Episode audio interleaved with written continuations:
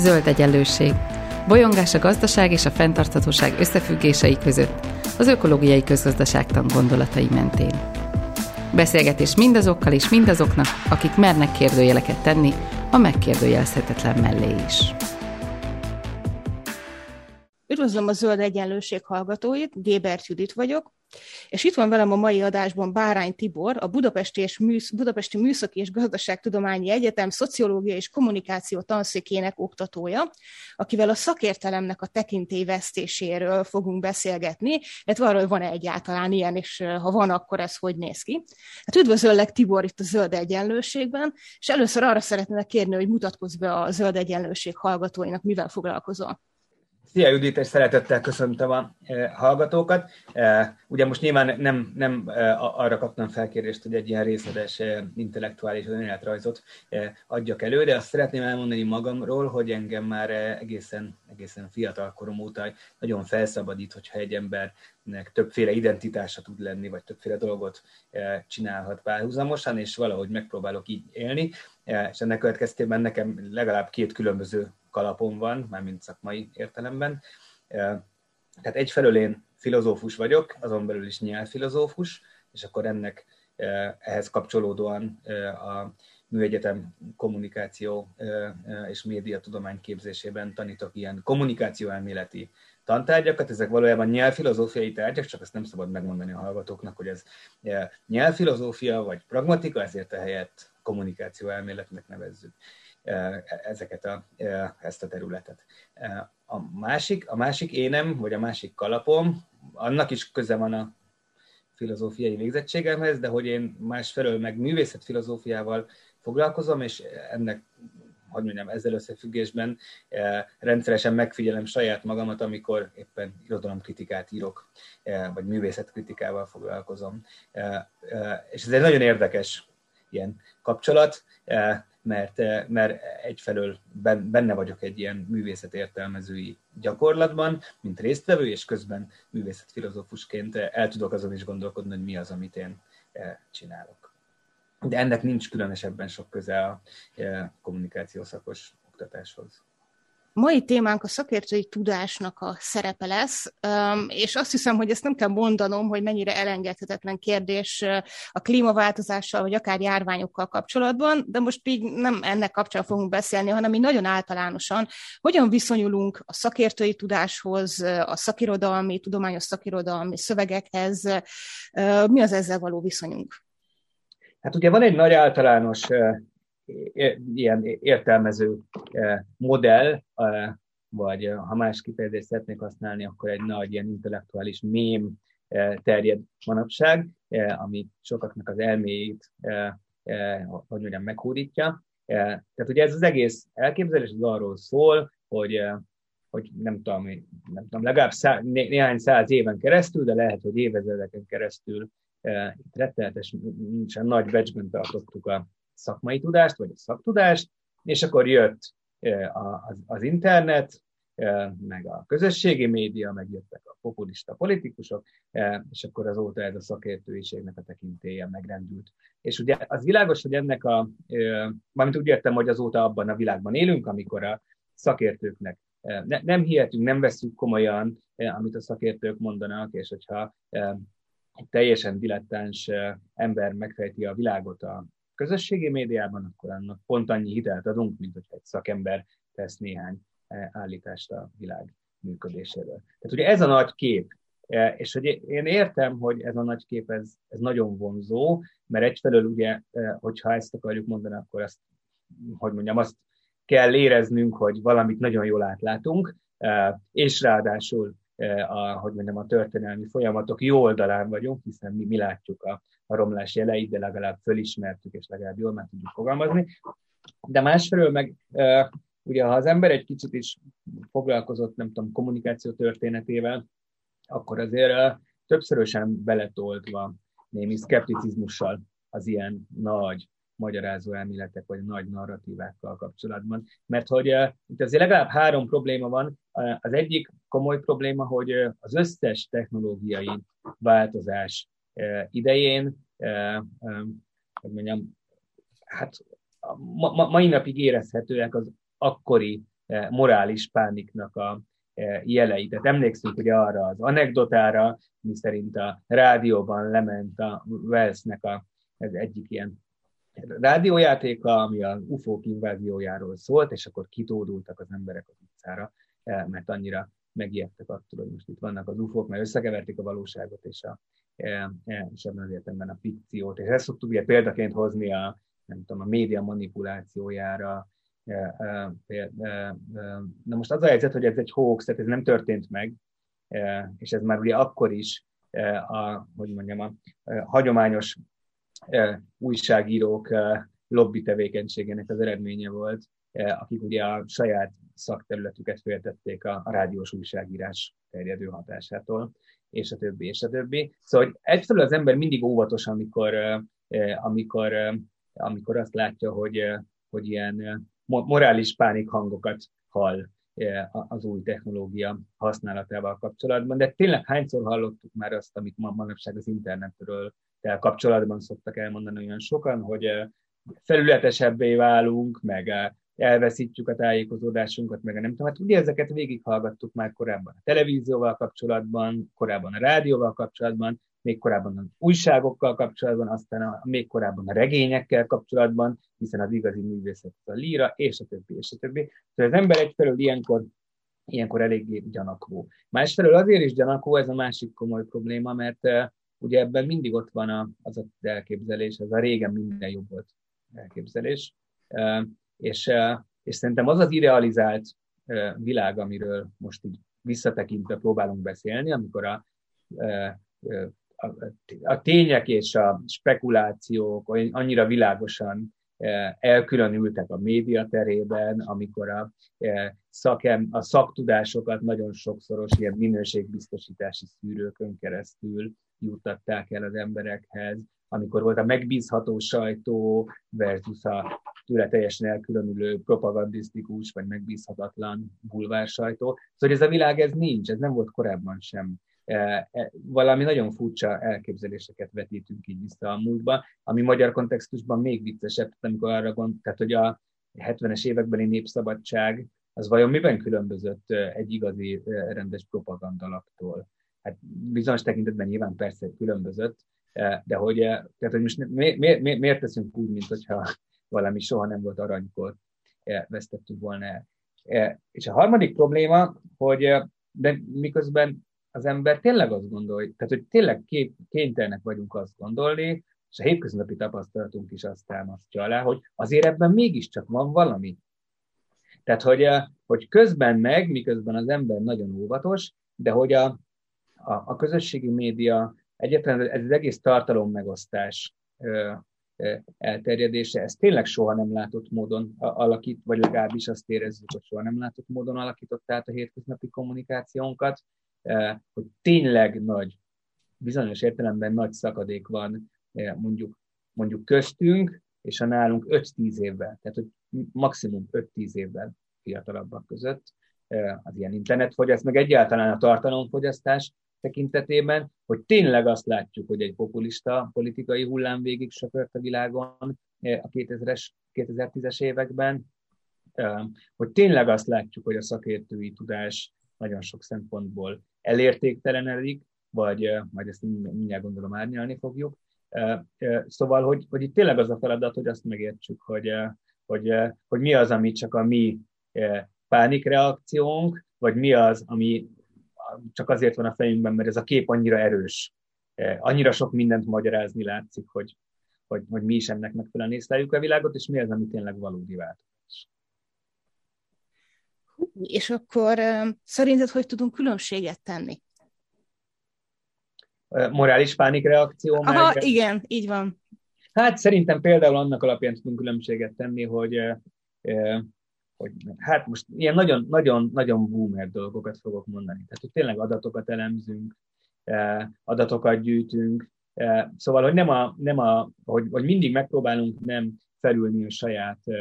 E, ilyen érzelmi vagy morális érzelmi reakcióinknak, e, hanem, hanem, hanem megpróbálunk, e, megpróbálunk körülnézni a világban. Egyébként például részben erre tartjuk a kommunikáció kutatókat. És egyébként És időnként meglepő eredményekre jutunk, tehát hogy csak mondjak egy példát, most nem fogom tudni rendesen hivatkozni a kutatást, elnézést kérek,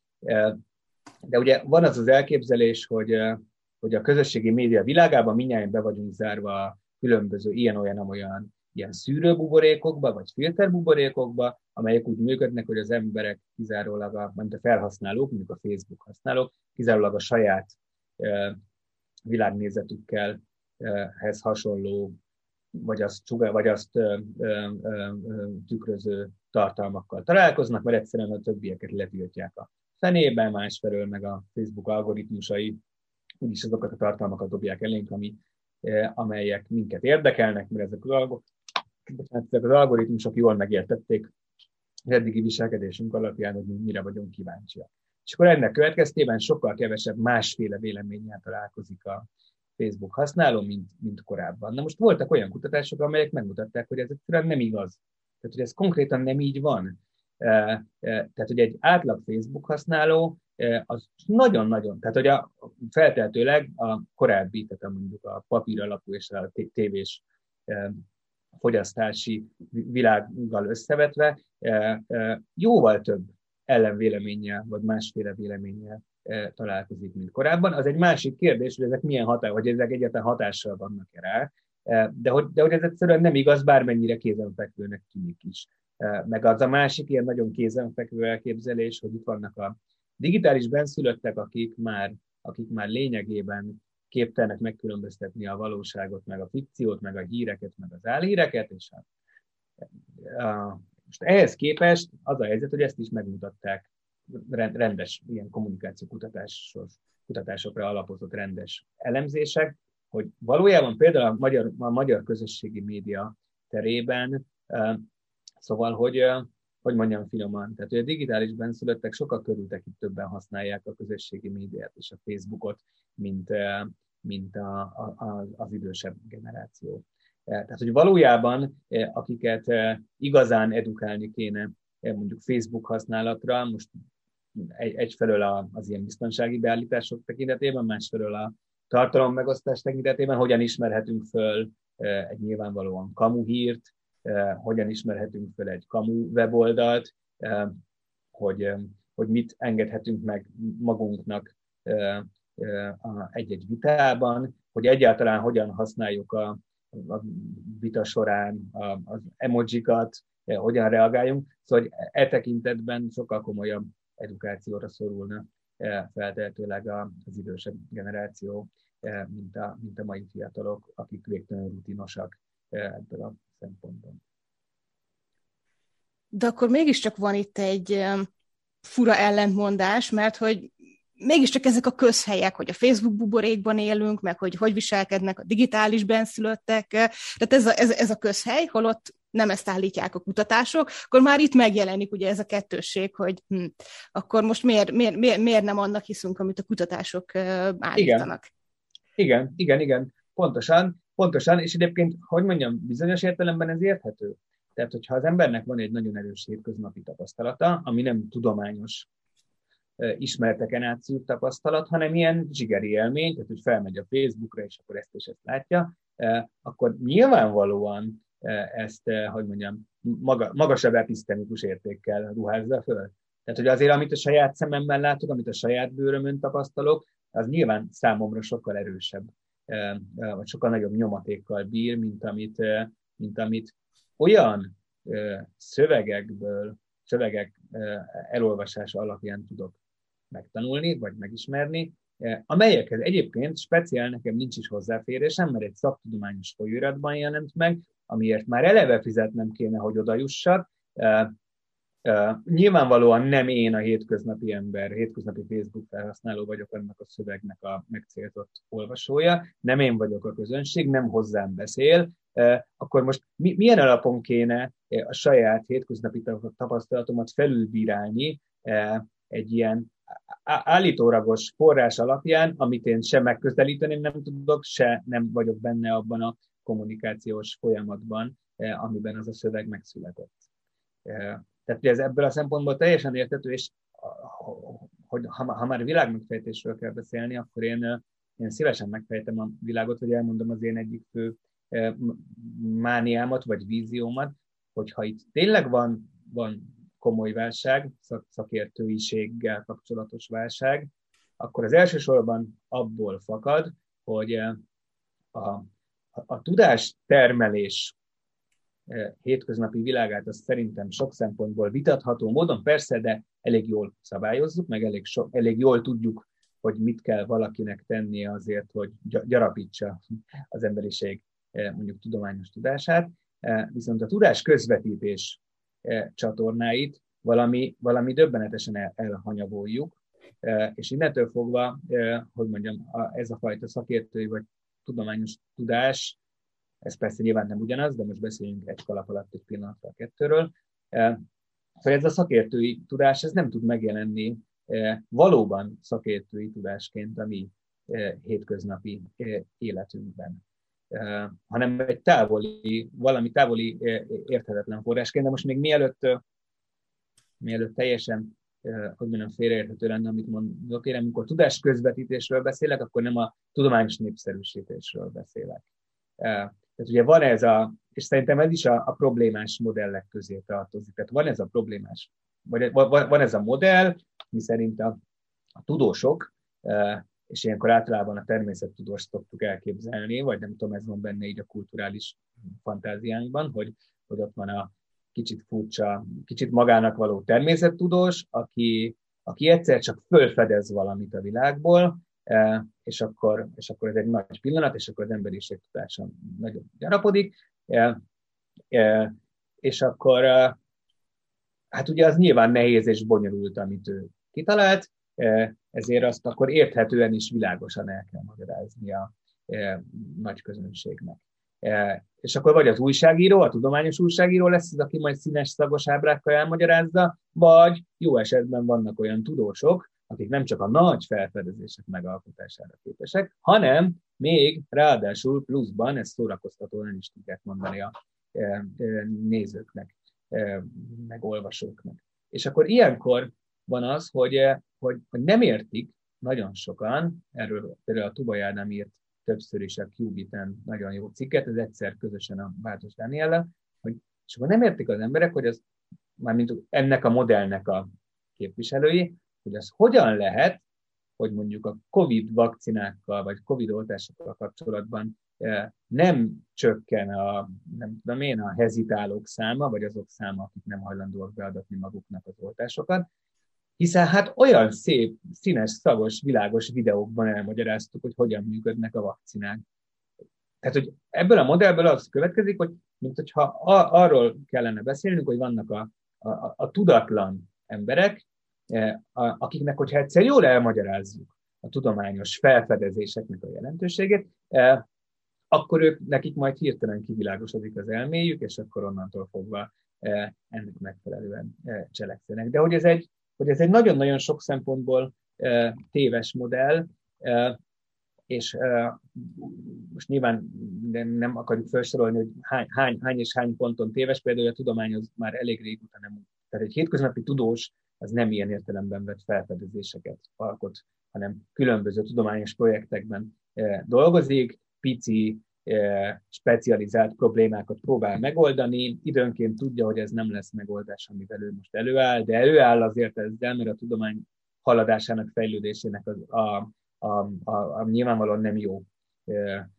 elméletek is fontosak, mert ha megértjük, hogy miért nem működik egy elmélet, akkor alkothatunk helyette másfélét jobbat, tehát ilyen nagyon pici specializált problémákra javaslunk, nem is feltétlenül olyan elméletet, amiről meg is vagyunk győződve, hogy, hogy egyébként az eltalálja, vagy jól írja a világ szerkezetét, hanem olyan elméletet, amiről azt gondoljuk, hogy ez a tudományos diskurzus és a tudományos tudás szempontjából jó lesz, hogy én ezzel előállok. A, egészen odáig, hogy ugye ezek hipotézisek, a tudomány folyamatosan kénytelen felülbírálni a magát, ez erről szól maga a tudomány, hogy ezeknek a kérdéseknek nagyon sok szempontból nagyon távolról van relevanciája a hétköznapi életünkhöz, hogy nagyon kevés olyan tudós van, aki képes átlátni a, csak azt, hogy a szomszéd szakterületén e, mi történik. Egészen odáig, és ez számunkra most nagyon fontos, hogy, hogy, hogy az az elképzelés, hogy amikor valaki ellenáll annak, ami egy tudományos elméletből következik, most akkor tényleg legyen a vírus helyzet, mert ezt mindenki nagyon jól ismeri, meg ez olyan ilyen laboratóriumi pontossággal mutatja fel az problémát, hogy akkor annak mindenképpen csak és kizárólag az lehet az oka, hogy a, a tudást vagy a tudományt elutasítja a vonatkozó személy. E, miközben egészen másról van szó, és ezért kezdtem bele ebbe a hosszas mondatsorozatban. E, a tudás közvetítés az azt is jelenti, hogy a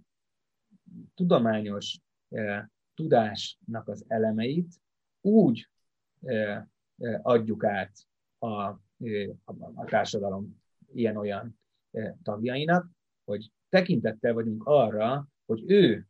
mit gondol, képzel, hisz a világról, milyen elvárásai vannak, milyen morális értékei vannak, és akkor ehhez megfelelően, de nem, nem, nem, nem azt akarom mondani, hogy megfelelően becsomagoljuk a tartalmat, hanem hogy megfelelően adjuk elő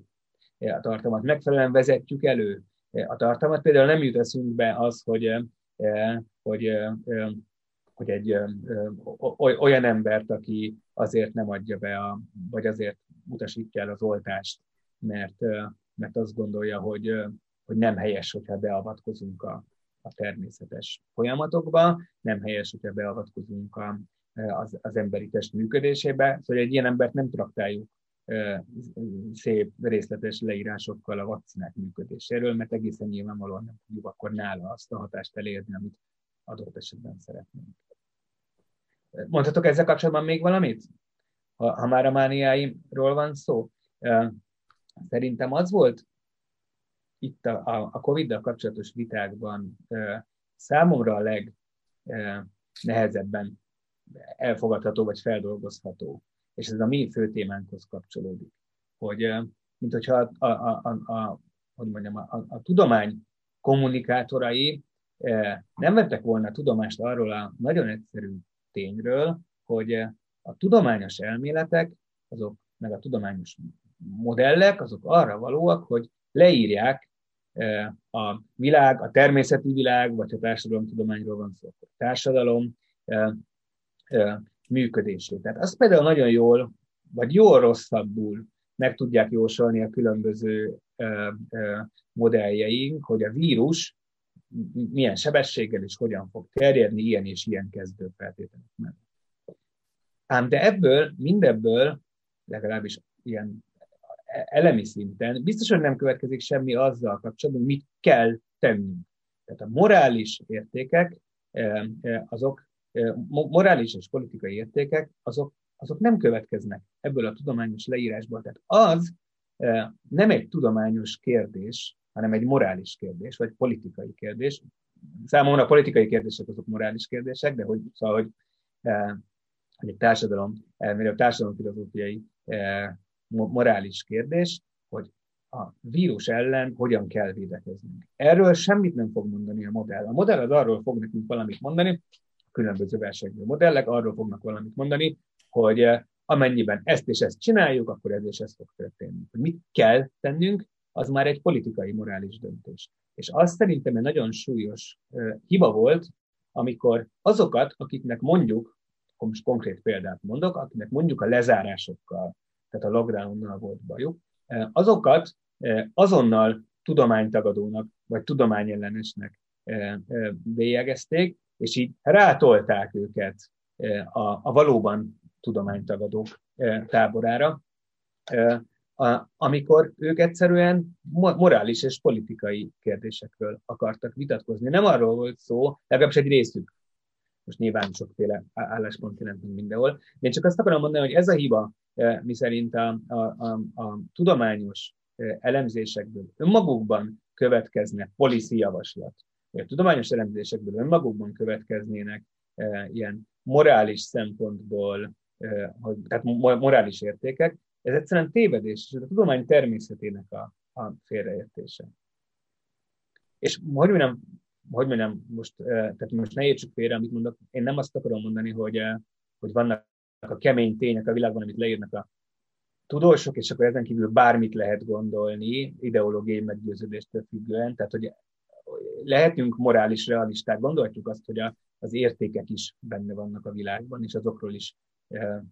teljesen racionális vitát lehet folytatni. E, e, csak azt vegyük észre, hogy ez két különböző projekt. Tehát arról beszélni, hogy mitől lesz az emberi élet jó,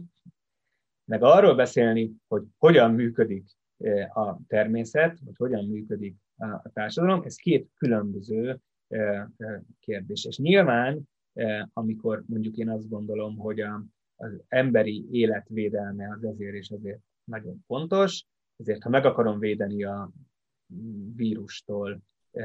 vagy azt gondolom, hogy védenünk kell bizonyos embereket, akkor ezt és ezt kell csinálnom, és akkor ott nyilván a tudó, tudósok érvelésére hallgatok. De soha nem fogja neked megmondani a víruskutató vagy a járványkutató, hogy mi a helyes megoldás vírus védekezés ügyben, mert ez nem az ő kompetenciája. Uh-huh. Egyetemi hallgatók, mondtad az 5-10 évvel korábbi korosztály, fiatalabb korosztályt, beszéltünk már a digitális benszülöttek korosztályáról. Hogy állnak a mai egyetemi hallgatók a szakértői tudáshoz és szakirodalomhoz? Hát ez egy nagyon, ez egy nagyon, nagyon jó és nagyon nehéz kérdés. Itt is egészen másról van szó, mint, mint amit ilyen közhelyszerűen szoktunk gondolni. Mert közhelyszerűen azt szoktuk gondolni, hogy bejön, be, bejönnek a hallgatók az egyetemre, és akkor nem tudnak semmiről semmit, és össze-vissza fake, ilyen fake newsokat használnak fel a szemináriumi dolgozataiban. Na most ez persze egyáltalán nincs így, de megközelítőleg sincsen így. Én két dolgot mondanék a hallgatóimról ezzel kapcsolatban. Az egyik, hogy, hogy ugye mindig én, én alapképzésben résztvevőket tanítok, és amúgy is minden, minden beszélgetésben előbb-utóbb eljutunk odáig, hogy minden fontos kérdésre a válasz, vagy minden problémán kulcs az a közoktatásban van, és hát ez itt abszolút így van. A hallgatóinkkal azt kell először megértetni, amikor bejutnak a, vagy bejönnek az egyetemre, és elkezdenek szemináriumi dolgozatot írni, hogy, hogy itt most az első számú feladatuk az lesz, hogy megbízható információkat szerezzenek bizonyos témákkal kapcsolatban, amikor szemináriumi dolgozatot kell írniuk. És akkor meg kéne nekik tanítanunk azt, hogy, hogy a különböző típusú szövegek azok, azok hogyan, hogyan térnek el egymástól. Megbízhatóság szempontjából is ennek következtében. Tehát, hogy, hogy egy egyszerű blogbejegyzés, az nem ugyanolyan megbízható, mint egy, mint egy, mint egy tudományos szaktanulmány, ami egy lektorált, egy peer review folyóiratban jelent meg, és a többi, és a többi. És akkor ugye az az elképzelés, hogy ezt így megtanítjuk nekik, hogy hogyan különböznek ezek a szövegek, mi az, ami forrás, mi az, ami valóban ö, ö, szaktanulmány, és akkor az irodalom jegyzékbe felvendő, hogyan kell hivatkozni. Na most az a baj, hogy ez nem nagyon megy a hallgatóknak. És, és ilyenkor persze az ember egyfelől kényelmesen bele, tehát hogy kényelmesen belehelyezkedhetne, a, vagy hátradőlhetne a karosszékében is elmondhatná, hogy hát régen minden jobb volt, a hallgatók is régen jobbak voltak, hát ezek már sajnos ilyenek. Valaki elrontott a dolgot, de biztos nem én. És akkor megnyugodtunk. De az a helyzet, hogy, hogy nem. Tehát, hogy nem, nem, nem erről van szó, hanem arról van szó, hogy már, már maga, maga az alap probléma sem olyan olyan egyszerű, mint ahogy elképzeljük. Mert ugye az a kép van a fejünkben, mint amikor, nem tudom én, 30 évvel ezelőtt a populáció alig pár százaléka került be az egyetemre, aki jellemzően a képzések jelentős részében, ugye az öt éves osztatlan képzésben tudományos pályán készült, és akkor hogy zajlott az ő ilyen szakmai szocializációja, de még a miénk is, tehát megint csak nem a az antikvitásról beszélek, hanem a tegnapról, vagy a tegnap előttről. Hát ez ugye úgy zajlott, hogy, hogy, hogy különböző tan- tankönyveket kaptunk, de hát jellemzően nem is annyira tankönyveket, hanem hát rögtön megkaptuk a, a különböző szaktanulmányokat, hát nyilván a filozófia szakon a filozófia klasszikusai, de hát a szemináriumi dolgozat az úgy nézett ki, hogy ahhoz olvasni mindenféle egyéb szaktanulmányokat. És akkor rettenetesen motiváltak voltak, voltunk, meg úgyis tudósnak készültünk, ezért gyorsan, gyorsan beletanultunk abba, hogy egy szaktanulmányt hogyan kell elolvasni, és a többi, és a többi. Most a mi hallgatóink, főleg, hogyha alapképzésben járnak, hogy számukra ez, ez nagyon sok szempontból nem járható út, de hát elsősorban azért, mert, mert nem is tudják, hogy ez egy létező út lenne, hiszen ők eleve nem olvastak szakirodalmat a középiskolában, tehát ez a dolog, hogy szakirodalmat olvasunk, ez, ez, ez önmagában nincs meg. Másfelől meg miért is kellene nekik szakirodalmat olvasni? Miért is kellene nekik olyan típusú szövegeket elolvasni, ami teljesen nyilvánvalóan nem nekik szület, készült, nem ők a megcélzott olvasók. Tehát a szaktanulmányoknak a megcélzott olvasói, vagy az implicit olvasói, eh, azok a többi tudósok. Eh, ez egy olyan fajta diskurzus, amiben ők első, másod, de akár harmadéves alapszakos hallgatóként is nem szeretnének bekapcsolódni, vagy nem is gondoljuk, hogy be kéne kapcsolódni, vagy nem is tudnak még akkor ott bekapcsolódni. És akkor nézzük meg a másik felé. Itt megint a tudás közvetítésről van szó. Tehát valójában a tudás közvetítés csatornái, amikor működnek, akkor például egy podcast, például egy videó, az lehet abszolút olyan megbízható forrás a hallgató számára, mint amilyen, nem tudom, 30 évvel ezelőtt egy tudósnak készülő hallgató esetében a, a szaktanulmány volt. Főleg, hogyha ezek egyébként idegen nyelvűek, de nem feltétlenül, eh, mert hát egyszer nagyobb piac, az angol száz piac, és akkor ott nyilván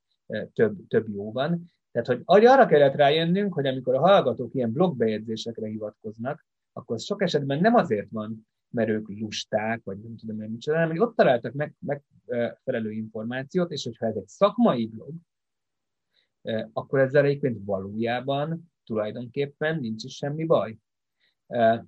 Szóval, hogy az első nagyon nehéz feladat, az, az megint csak a ránk hárul egyetemi oktatókra, mert hogy először nekünk kellene valamit mondani arról, hogy, hogy, hogy most akkor mégis milyen típusú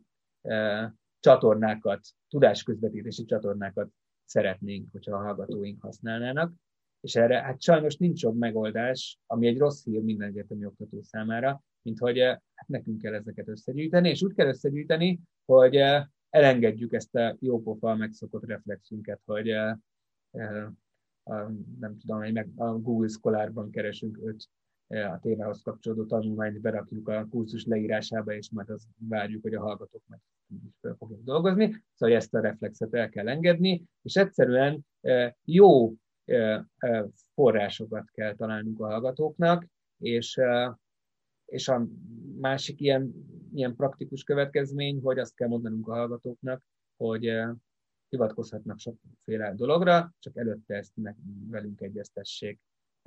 És hát ettől ugye a munkamennyisége meg sokszorozódik, amikor nekem kell egyenként eldönteni, hogy most ez a blog bejegyzés szerűség, amit a hallgató talált, hogy ez tényleg egy szakmai blogon egy valóban informatív használható írás, vagy egy hülyeség, ezeket meg kell néznünk. Én nem tudok ennél jobb megoldást. Hát nyilván jó megoldás, hogy a hallgatók maguktól föl fogják ismerni, de ez az, amit még nem várunk el az alapszakos hallgatóktól. De hogyha jól végezzük a dolgunkat, akkor ők maguk is képesek lesznek ezeket a különbségeket megtalálni. Mondhatok még valamit? Mert van egy sokkal mélyebb. Pontosabban még két. E, az egyik fontos ilyen pillanat, amikor megértettem az egyetemi oktatásban valamit, az az volt, hogy e, ugye hát tényleg filozófus vagyok még akkor is, ha ezt néha titokban tartom a hallgatók előtt, és ezért kommunikáció elméleti tárgyaknál sokszor arról hát, hát elméletnek hívtam. Tehát amikor beszédaktus elméletről tanultunk, akkor beszédaktus elméletre per mint az elmélet szerint, tehát így eh, hivatkoztam vissza, és ezt éveken keresztül nem értettem meg, amit egyszer egy hallgató elmesélt, hogy elmondott, hogy hát az elmélet az nekik azt jelenti, hogy ami nem a valóság. Tehát, hogy ők a középiskolában, ugye főleg a de nem csak a természettudományos tárgyakban, hanem minden tárgyból, megtanulták, hogy a dolgok hogyan vannak. De hogy ezt nem úgy keretezték nekik, hogy, hogy elméleteket tanulnak, fizikai elméleteket tanulnak a világról, és ezek az elméletek így vitában állnak egymással, hanem hogy ez a valóság. És amikor az egyetemen itt azt hallják, hogy mindenféle elméletekről hallanak, akkor ez nekik rögtön gyanús, rögtön ilyen episztemikus izé, jelzőrendszerük így bejelez, hogy itt valami gond lesz, mert, mert miért nem azt tanuljuk, hogy hogyan vannak a dolgok, miért elméleteket tanulunk a dolgokról, és hogy ezt például nagyon nehéz volt látni oktatóként, és ezt meg kell érteni, hogy aha, tehát akkor vagy nem kéne az elmélet szót használni, vagy, vagy meg kéne velük ezt az egész kérdést beszélni. És hogy mindegy. A, inkább mondom a másikat, amit még akartam, hogy a másik ilyen megrendítő pillanat, és ez megint a hallgatók episztemikus világ, világ, világhoz való episztemikus viszonyukról árulkodik valamit, árulkodik, vagy mond el valamit, hogy volt egy kurzus, ezek harmadéves hallgatók, és az volt a feladat, hogy valamikor a fél év, nem tudom, egy harmadánál vagy felénél le kellett adni egy gyakorlati feladatot, mindegy, hogy mit. Valami október végi időpont volt, és minden órát úgy szoktam kezdeni, hogy megkérdezem a hallgatókat, hogy van-e bármilyen kérdésük bármivel kapcsolatban. Te közeledett ez az első gyakorlati feladat leadásának a határideje, mondjuk három héttel voltunk előtte, és akkor egyik hallgató jelentkezett az óra elején, hogy ő azt szeretné kérdezni, hogy, hogy de most akkor vasárnap kell leadni, ahogy a kurzus leírásában szerepel, vagy, vagy pénteken, mert többen úgy tudják a csoportból. Mondtam neki, hogy hát nem, nem történt semmi, nem maradt el óra, nem, semmi, hát vasárnap, hát az van benne. Jó, de hogy tényleg? Mert a csoportból többen úgy tudják, hogy pénteken. Mondom, hogy értem, de mégiscsak én vagyok ennek a kurzusnak a vezetője, meg van egy megállapodás, ugye ott van a leírásban, hogy, hogy ott van a vasárnapi dátum, hát vasárnap kell leadni a gyakorlati feladatot. Jó, jó, rendben, de hogy, de hogy ezt én tudom, hogy, ugye, hogy, ezt, hogy ezt azért a csoportból többen nem így tudják. Mondtam, hogy értem, most akkor tisztáztuk, és vasárnap, nem péntek, de akkor már elkezdett érdekelni, és gondoltam, hogy akkor nyomozzuk ki. Tehát, hogy most már, most már ezt derítsük ki, hogy ez mi ez a helyzet, mert egy kicsit olyan furcsán éreztem magam, hogy eh, harmadszóra mondom el, hogy vasárnap, mert semmi nem változott, és még harmadszóra is azt mondják, azt válaszolják a hallgatók, hogy jó, de többen nem így tudják a csoportban. És akkor tényleg kiderült, hogy az történt, hogy a, a hallgatóknak volt egy zárt Facebook csoportjuk, ahova valamelyik hallgató eh, a, elvállalt ezt a feladatot, hogy a különböző kurzusoknál az ilyen határidőket beírta, és a 29 helyett 27-et írt, tehát valami hasonló probléma volt. És akkor ez ott ki is derült. Ö, ö, ott is volt az órán, és mondta, ja, igen, bocsánat, igen, akkor én ezt elírtam, igen, igen, igen. De hogy ebben, ebben nekem az volt a, a fontos, hát nyilván elsőre az ijesztő, aztán meg az intellektuálisan érdekes, hogy ugye ebben a szituációban az oktató szava az egy dolog, az egy szavazat, és a csoportban az aktuális véleményvezér szava az egy másik dolog, az egy másik szavazat. Tehát, hogy, hogy nagyjából pariban volt egymással, amit ebben a helyzetben az oktató mond, ilyen ismeretem, vagy episztemikus szempontból, meg amit a véleményvezér mond. És ez, és ez borzasztóan érdekes volt, és én ezt láttam úgy általában véve jellemzőre a hallgatókra, hogy, hogy hogy, hogy ilyen végtelen, hogy mondjam, tehát ne, nem, nem is bizonytalanság, hanem, hanem ilyen, ilyen, ilyen episztemikus óvatosság van bennük, tehát ez egyik forrásban ezt találtam, a másik forrásban ezt találtam, én ezt most nem tudom eldönteni, hogy melyiknek van igaza. Amikor fontos dologról van szó, mert adminisztratív kérdés, mint ez, akkor egy dolgot tehetünk, hogy megkeressük személyesen azt az illetőt, aki dönt, és,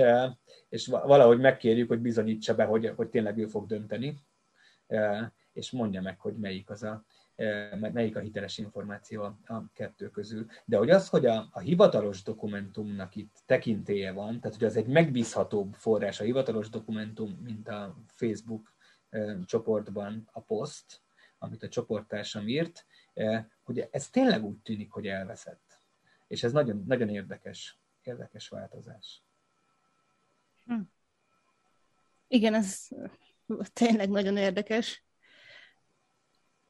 Um, utolsó kérdésként, én nagyon kíváncsi vagyok arra, hogy hoztad itt ezt a járványhelyzet példát. Um, tudományágak között van-e különbség e tekintetben? Tehát másképp állunk-e a természettudományokhoz, mert hogy te magad is azt mondtad, hogy van egy ilyen elképzelésünk, hogy a kicsit furcsa tudós a fehér köpenyben, a laborban mi az, amit kitalál, de hát ehhez képest ugye másfajta tudományágak is vannak, például a filozófusok, vagy akár irodalmárok, tehát hogy az ő, ő tudásukhoz milyen a hozzáállásunk például. Hát nehéz, erre, nehéz erre a kérdésre válaszolni, ráadásul a filozófus meg az irodalmár az egy nagyon különböző típus. Akkor egy picit most beszélek az irodalmárokról, mert mondtam, hogy van nekem ez a másik énem is. Ugye a magyar irodalmi nyilvánosságban én átlag, nem tudom, tíz évente fellángol egy-egy újabb úgynevezett kritikavita. És ilyen volt a 90-es évek közepén, meg a 2000-es évek közepén, a 2010-es évek közepén is volt valami micske, az, az abból akkor ott végül nem lett nagy vita, most megint, mint hogyha, mint hogyha egyre többet beszélnénk a, a, az irodalomkritikáról, vagy általánosabban egyébként nem is csak az irodalom, hanem általában a műkritikáról, meg hogy mit jelent az a jelenség, hogy a professzionális kritikusok mellett megjelentek a az internet vagy a közösségi média terében a, a laikus kritikusok is, tehát az olvasóbloggerek, e, a színházi bloggerek, azok a, meg, és egyébként ezek nem is feltétlenül laikusok. Szóval, hogy időről időre föllángol ez a vita, és akkor ennek a vitának az egyik fő szála az az, amikor az akadémiai irodalomtudomány, vagy az akadémiai irodalomértelmezés képviselői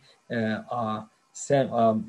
kritikusok szemére vetik, nyilván nem a laikus kritikusokére, hanem a profi kritikusokére, hogy nem, nem eléggé, tudományos szempontból nem eléggé megfelelő az ő tevékenységük, nem felelnek meg azoknak a standardeknek, amelyeknek meg kéne felelnie egy irodalmi művet értelmező szövegnek. Kicsit egyszerűbben fogalmazva, ugye ez a vita, ez mindig a, a kritika tudományosságáról szokott folyni. Mennyire, mennyire tudományos a kritika, és akkor hát nyilván el tudjuk képzelni az álláspontokat, hogy a, az egyik álláspont, amiről eddig beszéltem, az ugye azt mondja, hogy egyszerűen edukálni kell, képezni kell az irodalomkritikusokat, nem igaz, hogy ezek nem hallottak az irodalomtudomány legújabb, vagy nem is a legújabb, hanem a tegnap előtti fejleményeiről, nem igaz, hogy ezek leragadtak a mit tudom én hol, a strukturalizmusnál, vagy, a, vagy talán még korábban és nem tudnak semmit a recepció esztétikáról, bár manapság ezt már nem így fogalmaznák meg, mert a recepció esztétikáról minden ki tud, aki magyar szakot végzett, de hogy akkor nem tudom, miről nem tud, de valamiről továbbra sem tud. Szóval, hogy ugye ez az egyik álláspont, és akkor nyilván lenne egy másik álláspont, amelyik meg azt gondolja, hogy a, az irodalom kritika az egy autonóm terület, az irodalomkritika az nem alkalmazott irodalomtudomány, tehát ez egy másik fajta diskurzus, és akkor miért teljesen jog, jog vagy indokolatlan dolog számon kérni egy irodalom kritikuson azt, hogy miért nem használ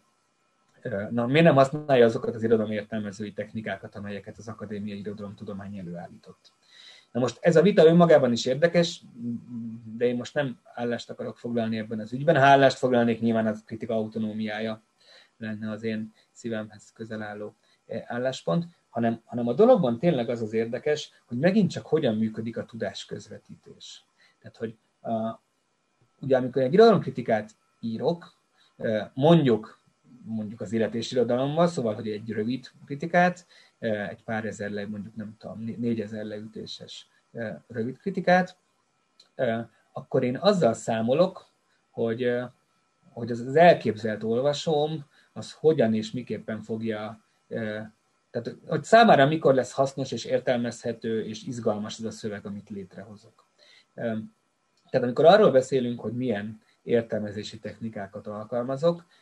hát egy kritikus, ha egy picit is figyel a szakmájára, tehát figyel arra, hogy vagy picit is fontos számára a szakma, tehát egy elképzelő az olvasóját, és az olvasójához akar beszélni, mint egy valódi kommunikációs folyamatban, hát akkor olyan eszközöket alkalmaz, amelyekről azt feltételezi, hogy a, az olvasói értik, vagy tudják használni, és a többi, és a többi. Tehát, hogy soha, tehát, hogy az a vicces, hogy valójában uh, itt a, a dolog nyitja, az nem a, az, ne, az nem ott hogy a kritikus mennyire uh, ír tudományosan, hanem, vagy mennyire alkalmaz tudományos eszközöket, hanem ott van a dolognak a nyitja, hogy az irodalomtudomány által kidolgozott fogalmak, elemzési technikák, elemzési eszközök, hogy ezek mennyire váltak közkincsé, hogy ezek mennyire ismerősek az átlag elképzelt, megcélzott újságolvasó vagy kritikaolvasó számára, és valójában erről kellene beszélnünk, és ezért futnak szerintem tévútra ezek a, vagy vakvágányra ezek a viták, mert most el lehet verni a port a kritikusokon, de valójában azt kéne megkérdezni, hogy vajon, vajon mondjuk az irodalom tudomány által kidolgozott fogalmak közül melyik az, amelyik közhasználatba került, hogy ilyen csúnyán fogalmazza. Hát értitek, van egy csomó olyan közgazdasági fogalom, amit már így a hétköznapi életben is használunk. Hogy vajon az irodalomtudományos fogalmak közül mi az, ami ilyen? A narratíva szót azt szoktuk használni, az valahogy így bekerült valahogy a közbeszédbe, a, én nem tudom még, hogy ezen ki. Tehát, hogy, hogy, hogy tehát az elvárás, tehát például az elvárás horizont, meg ilyenek, ha már a recepció esztetikáról van szó, hát ezek egyáltalán nem kerültek át a közhasználatban, és ez szerintem igenis a, megint csak a tudásközvetítési csatornák problémájával függ össze, hogy ezek egyszerűen nem, hogy mondjam, nem kapcsolódtak be azokba a valódi kommunikációs, vagy nem jutottak el addig azokig a valódi kommunikációs folyamatokig, amelyekig el kellett volna jutniuk ezeknek a tudáselemeknek. És akkor mondhatok még erről egy, megint csak az egyik kedvenc mániámat, hogy, és amikor arról beszélünk, hogy a tudás közvetítéssel probléma van, a tudományos tudás közvetítésével, akkor is olyan szívesen elvennénk akkor a port valakin. És akkor kin kéne elvenni a port, a nem tudom, a, a tudósokon, vagy. De hogy tényleg gondoljunk már bele abba, hogy úgy működik ez az egész felsőoktatási és tudományos világ, hogy pont az ilyen típusú tudásközvetítő tevékenységet egyáltalán nem jutalmazza, vagy lehet, hogy most felül fogalmaztam, tehát az talán nem igaz, hogy egyáltalán nem, de picikét, nagyon-nagyon picikét jutalmazza. Tehát, hogyha én előállítok egy cikket egy nemzetközi folyóiratban, amiben valami rettenetesen apró részletkérdésben mondok egy picit érdekes dolgot, amit el fognak olvasni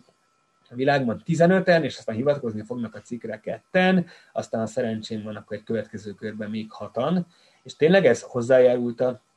tudomány működéséhez, tehát nem volt ezzel semmi baj, de hát valami rettenetesen pici dolog volt. Na, ha ezt elérem, az egy nagyon-nagyon-nagyon nagy, nagyon szép eh, eleme az én eh, publikációs listámnak, vagy a szívimnek, akkor én egy komoly eh, teljesítményt hajtottam végre. Hogyha tudásközvetítési tevékenységet folytatok, legyen az egy konferencia szervezés, mit tudom én, egy valamilyen kulturális folyóiratban valami rovatnak a szerkesztése, amit én konkrétan csinálok, azért mondtam ezt most példaként, hogy a saját példámon tudjam megmutatni, vagy a szakfordítás, és a többi, ezeket lényegében, hát, és az, ó, a, a, a, az egyetemi óra ilyen módszertani fejlesztéséről aztán nem is beszélve, hogy ezeket lényegében nem tudjuk föltüntetni a, publikációs listánkon, ezt értelemszerűen nem, de hogy a Seedingben sem. Tehát, hogy ezeket a tevékenységeket egyáltalán nem jutalmazza a mai hogy mondjam, egyetemi és felsőoktatási világ. Tehát, hogy ha itt valamilyen változást szeretnénk, akkor az, akkor az, a, ott szerintem az az egyik első lépés, hogy olyan nagyon mélyen és alaposan átgondolják, a, hogy átgondoljuk a tudományos belkeken belül, hogy pontosan mit is értünk tudás közvetítésen, hogy az nem az, amit ilyen naívan szoktunk gondolni, tehát az nem a felszínes ismeretterjesztés, meg az nem a, a látványos bohóckodás tudósként, meg a tudó, tudományos kompetenciáink látványos izé, meghaladása, meg, tehát, ne, tehát, hogy ez nem, az nem, ez ismeretterjesztés szót, ezt el kéne felejteni, e, hanem hogy a tudásközvetítés az az a folyamat, amelynek révén a tudományos tudás az valahogy szervesül, vagy belekerül a hétköznapi életünkbe, kapcsolatba kerülünk vele, és ez egy olyan folyamat, ez a tudásközvetítés, ami történetesen a tudomány tárgyalási pozícióit javítja. Tehát, hogy, hogy, nem, hogy, hogy ez, ez nem azért kell, hogy azok az emberek, akik szeretnek szakfordítani, meg, meg kritikákat írni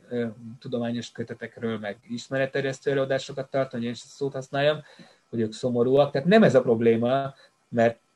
hát az embernek lehetnek olyan kedves tevékenységei, amit nagyon szívesen csinál, aztán nem engedi neki a világ, és akkor ettől szomorú, de még ezért nem gondoljuk azt, hogy ettől,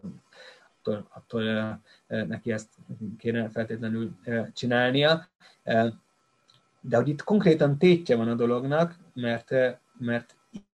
így, hogy, hogy egy ennyire sok szempontból téves tudománykép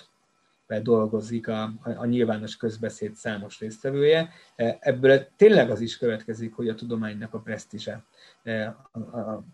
folyamatosan csökken. Ez a finanszírozás területén is meglátszik, és a többi, és a többi, de ez nyilván egy másik beszélgetés témája, ezt nem akartam ezt a Pandora szerencéjét kinyitni, csak azt akartam mondani, hogy a tudás közvetítés nem azért fontos, mert szeretjük csinálni, hanem azért fontos, mert így lesz része, így lesz valódi része a, a tudományos és szakértői tudása a mi hétköznapi életünknek. Köszönöm szépen ezt a beszélgetést neked, Tibor, és köszönöm a Zöld Egyenlőség hallgatóinak is, hogy hallgattatok minket. Én is köszönöm szépen a beszélgetést, és a hallgatókat is szeretettel üdvözlöm. Ez volt az Új Egyenlőség zöld podcastjának mai adása. Hallgassátok az Új Egyenlőség piros podcastot is. Nézzétek a stúdióbeszélgetéseket a YouTube csatornákon, és olvassátok a www.újegyenlőség.hu-t. Vitatkozzatok velünk a Facebook oldalunkon. Jövő héten újra találkozunk.